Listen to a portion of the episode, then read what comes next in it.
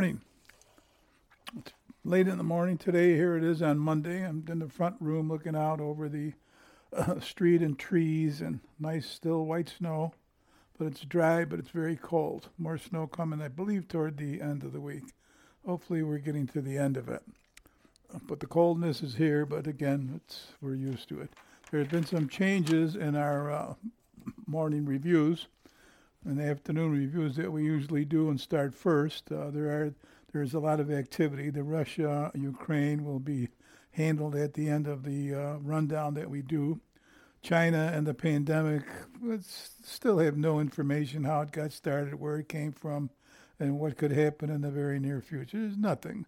Our pipeline, as many people are now beginning to mention it and talk about it, where it should come from, it doesn't come from. There's no talk whatsoever. So we're going to leave that as part of the complaint line that we're in. Our supply line, has it gotten any better? Hopefully it has.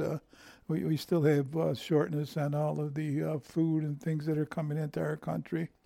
Our border never changes. Our border, the cartel and the drugs, it's an everyday thing. And if we didn't have the war to be worrying about right now or even thinking about it, they would completely forget about it like they already did. So now they've got an excuse.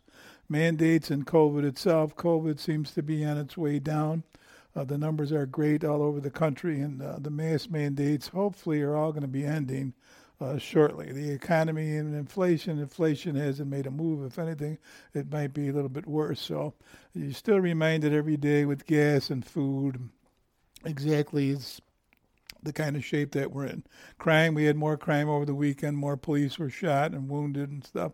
And then the assault on them it's ongoing. It's ongoing. And I don't know how we're addressing it. You know, it seems like it gets very little play. The masks and children, they're still making them wear masks and a lot of the schools and stuff, leaving it up to the parents and others. But we're kind of getting there. The only movement that I heard in the last week or so regarding Afghanistan is from some American heroes who are trying to help the American and Afghanistanis out of there and getting them to safety. But as far as our government going in there with any kind of force, no, nothing whatsoever. The violence in America, like I said, it continues. The violence and the crime, it's crazy. A woman was beaten last week in the subway with a hammer by one of the sleepless people who are always in the park, and then they challenge everyone inside of the walkways and stuff, and it's just crazy, just crazy.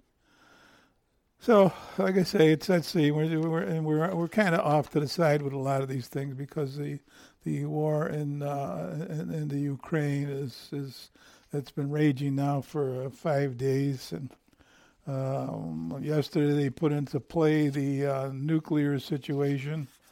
He mentioned that for the first time in 100 years that we've seen actually what in fact is going on over there. So, okay, that's enough talk regarding the things that we're kind of interested in. There's still more to come, and I'll start plugging them in as time goes on.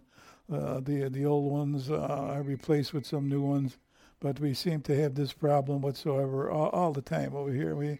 This country is still split, and if we don't get together, I'm hoping that this Russia-Ukraine is going to be an example of what it's like in wartime and when you're not together and stuff. So, but let's see what happens. So, all right, this is the captain. We're ending off on that, and we're going to get right into our off the cuff. Now, off the cuff today, and there's going to be a very special off the cuff after this here podcast is finished. There's going to be a little bit of break, and then this afternoon there's going to be a very special off the cuff. So if you get a minute to kind of listen to it, you know, today, tomorrow, whenever you can, I'm sure you're going to find it interesting. But today, going back to the Ukraine and Russia, it's criminal. It's barbaric, it's inhumane, it's a travesty, it's a disaster. You can put whatever words that you want to put with it, and it's just a shame. It's the country witnessing a country's massacre is what it could possibly turn into. And God, I just hope it doesn't turn into that. The Ukrainian people are showing a lot of muster and stuff and fighting them, holding them back. But I don't know if it's just making this guy, more pissed off and more frustrated along with his troops that he's going to just one of these days just going to blow his top and he's going to blow them off the face of the earth. And I hope that's not going to come to that. You can't let this stuff fester. You got to get in there. And I said the other day last week, regarding him is to give him a way out, get him out of there, figure something out so he can go out of there with a 21-gun salute. I don't care how you get him out of there. Get him out of there, though. Give him a way to get out of there, because don't let him go to the next resort where he would, and it would turn out to be, it would be a country's massacre, because he could be crazy like that, They're starting to mention that he's not the same person, So he's not the same person. I mean, when you call up and get ready your nuclear power and stuff, and you look at a defenseless country like the Ukraine is regarding nuclear power and stuff, it would be a massacre, and it should be and would be a crime. I mean, the whole world should really, really, really come down on them. So, and then I've got some ideas too. I just can't believe, I find it hard to believe, especially after watching some of the rioting that's going on in Russia. It's kind of showing me that, there's people over there like us, just like us. They want to live. They're not in a democracy and they're not so free like we are to say and do what we want to do, which gives me them even more credit, because they can go to jail for life, or even worse. Who knows? Who knows what's going to happen in Russia? But they are upset by the thousands, and this is going to affect their economy and their way of life, and what they're used to, and this is going to be quite a shock to them. And in a way, I'm actually starting to believe that this is waking up the world, and these smaller countries and stuff that maybe they're not so strong like he lets everybody believe. His army that is coming into Ukraine has been kind of shocked and set back on their heels. And I don't know if that's good or bad. It's good that it shows the gumption that the country has, and they're fighting for their country and their peace and their families and stuff. That's great. That's super. But when you've got a guy like this who has the ability to literally wipe them off the face of the earth, then that kind of bothers me, and it worries me, because he doesn't seem to be worried about anything. Now, if that would ever happen, there should be such outrage in this world that everybody should turn to the point where, it's time to get rid of him. And if you don't get rid of him, we're going to come in there when there's going to be some drastic price to pay for all of this here. If, in fact, you turn on this country and you annihilate them. So we'll have to wait and see. Another thing is, and I was in the service, and I know friends who were in there, and I watched people on TV who were there, and you watch all of those poor veterans who came back with limbs missing and trouble for the rest of their lives and stuff. So you know what it's like. Well, the Russian soldier, they experience the same type of thing, And it's one thing when your leader he's erratic and he doesn't show that leadership, and which looks to me like it's starting to happen. Either that, or he's got a whole shitload of generals like we have. They don't know their ass from a hole in the ground. And that's what could be, because it looks like to me there's a lot of things that they never anticipated. And if you're a soldier, I mean, that's one of the first things you have to do. You have to be prepared. And they don't seem to have been prepared for any of this. And it's, to me, in a way, it's shocking. It makes me feel better. But all it is, it's the way this guy is situated right now is, it's antagonizing him, And you can see that he's starting to get madder and he's starting to lose it. Now, the thing that is in the back of my head, if in fact he starts to order all of these shellings and these killings and this massacre, what would the soldiers, the Russian soldiers, how are they going to react? Are they going to follow his orders, and they're going to do just like he says, and they're going to go through the country and stuff? Or are they going to realize, it's inhumane, number one, and you certainly wouldn't want it to happen to you, because you know what? I believe it would happen to you if, in fact, you unleashed all that power on them. You're going to see the wrath of the rest of the world. And this kind of is some kind of the the participation that I wanted to see in COVID and going back at China to find out what, in fact, this all started and where it all started and how it all started and how did they get away with it destroying half of the world. That's the kind of enthusiasm that I wanted to see, the way this country is all upset. But, it's one travesty or another. One is the loss of life. The other one is to be sick. But they both, in a way, kind of parallel each other. And the people in America and in the Western world, they're starting to get PO'd. Like over here in this country, they made some mistakes over here when they got the mothers mad. So now we're starting to get people fired up and mad because these are atrocities that are happening in this country. And the people are there begging for help and stuff. They want to send them money. Well, it's a little late to send them weapons and stuff, and you just start to think and watch when you see these bombs going off. All that stuff has all got to be repaired again and got to be fixed and built again. And people have to come back into the country. And will there be new leadership at the time that they come back? Even if the Russians were to walk out now and leave, it's just a dam. I'm sure we would all be happy about it and to fix the dams that's done. But do you know how many millions and millions and millions of dollars of damage that's already been done now?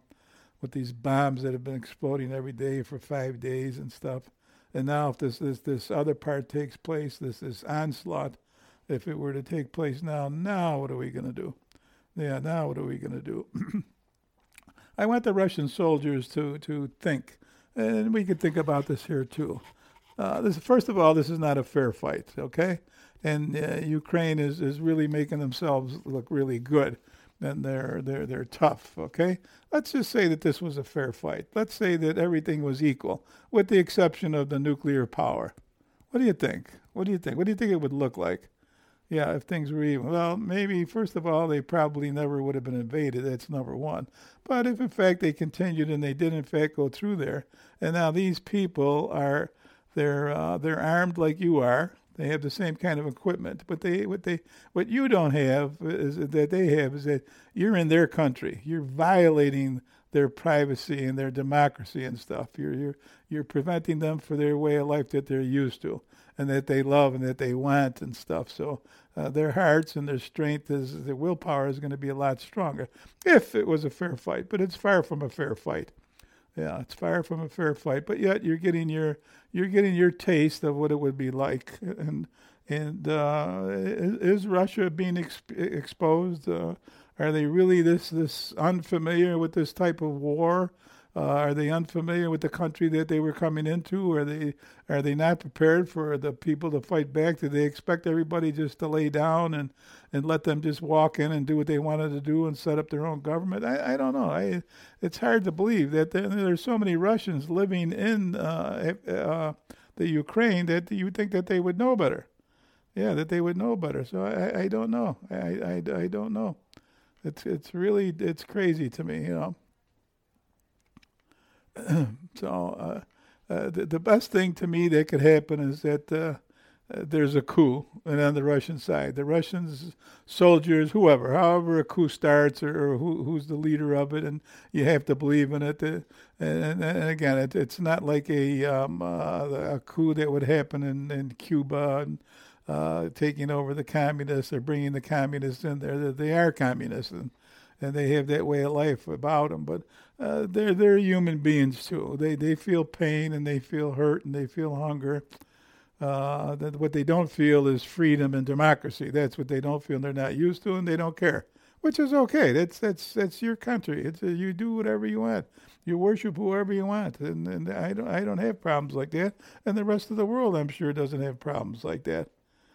But what's happening, again, if Russia is really being exposed, they're going to have to make some kind of a move, and it's going to have to be quick. And now how far back this here all goes, and let me not forget to mention this here too. This man is beyond wealthy, okay? And all those oligarch people and all of his inside clan and the old KGB people, they are they're beyond wealthy. They're like our tech guys, okay? They're in that same level, that kind of money. So it's not money that drives them, although money is power. But they've already had that. They had that long before they decided to go into Ukraine. and land-wise, they don't need it. The rest of the country, the rest of the world, it's never going to bother them. There's no way that the NATO is ever going to decide that they want to go to Russia and then take over part of the land and make their countries larger and stuff in life. And that's just not going to happen. So and that's why I say, are they being exposed? You know, did they take on more than they can handle? Yes, they did. There's no ifs, ands, or buts about it. So now what has to happen, and again, please, I don't want to see this. I saw the other day 130-something children killed in this godforsaken war, this travesty, and that's what war is. War is a travesty, and I don't want to see that. I got it. It would make me sick through my stomach, along with the rest of the world, and the outrage would be there, and then you'd want to get these people, and you'd want to strangle them. And I believe that there would be an uprising in Russia. I really do. But before it ever gets to that, you know, we need a way. We need a way. Somebody's got to be smart enough to figure out how do we get out of this, and without this guy really being frustrated to the point where he's willing to pull triggers and turn nuclear on this here war. So somebody's got to figure this out. And do we have the people that could do it? We probably do, but they're not in this administration, unfortunately. Yeah, unfortunately, it's not in this administration. But there's got to be a way. There's got to be people who are thinking right now, God, we don't want to do this, you know. If you look at what's around us right now and how the world is feeling about all of this here, and if we go in fact and do annihilate them and destroy their buildings and take over their capital, and what is going to happen? And then the wind-up is you're going to be there forever fighting. You know, there's a lot of Russian people that are already there and been there for years and like the idea of the freedom and the democracy. They like the idea of it, and they're not going to give it up. Yeah, you're going to come in there and you're going to occupy it, but you're going to be fighting all the while you're there. And what is that worth? What is that going to get you? Your leaders, I don't know. What is that plan? Get some another piece of land or something? What do you need it for? Yeah, what do you need it for? But you've been exposed to the point where the only power that's sitting with you is your oil, and we as a country alone could cripple you. Now, why our guy hasn't really started the Keystone Pipeline and the drilling right away, I have no idea. But this is where the outrage of the American people are going to come to. That, you know, some of the reasons, if in fact he does this here, I'm going to blame the president for this here, for our guy too. See, to me these would be war crimes on his end because it should have been prevented, and he should have started that pipeline a long time ago. And you know what? Now you match the power of his oil and his out there around the world, and you're going to match it and you're going to replace it, and you could croak them all by yourself, and you could shove all of your sanctions. It's all you would have needed to do. And you could still do it. Yeah, you could still do it. But for whatever reason, you know, how you're so dedicated to that left and that group of people and then in this green situation that you're always looking to do, that's no way it's ever going to come true. No way in the world. You know, you want a green world. Not the way the rest of the world burns fossil fuels and stuff. So. You don't think anything through. That's another thing. You know, you're very easily swayed. You know, for a guy who was coming in there to be the president and who was going to unify the country, you have just the opposite of all of that there. You made this country so split and so weak and so weak-looking that, to me, you should be impeached. Yeah, you should be impeached. You and half of your administration, the bums. You haven't fired anybody. So. And I don't know what you're waiting for, to be honest with you. Like I say again, I just don't let this happen. Don't let this guy get to the point where he's so frustrated that he's going to annihilate these people. You know, I think they've been exposed. You know, you see how what happens when the world is against you. And you see that the sympathy is gone. Now, again, if in fact it does happen, you know, they're going to have to carry things out. Now, would they be able to? I don't know. If he turns his weapons on certain other countries, if he goes into Poland or whatever and decides to go to take a couple of more countries besides that, then you got an all-out war and you're into nuclear. And now you're going to see who is the one. And everybody will turn to the United States. Now, don't forget who's lying in the weeds, watching all of this and really not commenting all that much is China. Now, China also is another country that wants to move into another country and take them. For what reason? Again, because it's there and they're smaller and they're weaker. I don't know. Strategically, who's going to bother you? Yeah, who's going to take on China? I don't know a country that would take on China. So, and then you get that other lunatic, the North Korean guy, who's all of a sudden he's starting to fire those bombs again into the air and stuff, and nuclear power. And then you're thinking of putting Iran back into all this here and putting them nuclear power. Now, why would anybody even think about giving Iran nuclear power? Why?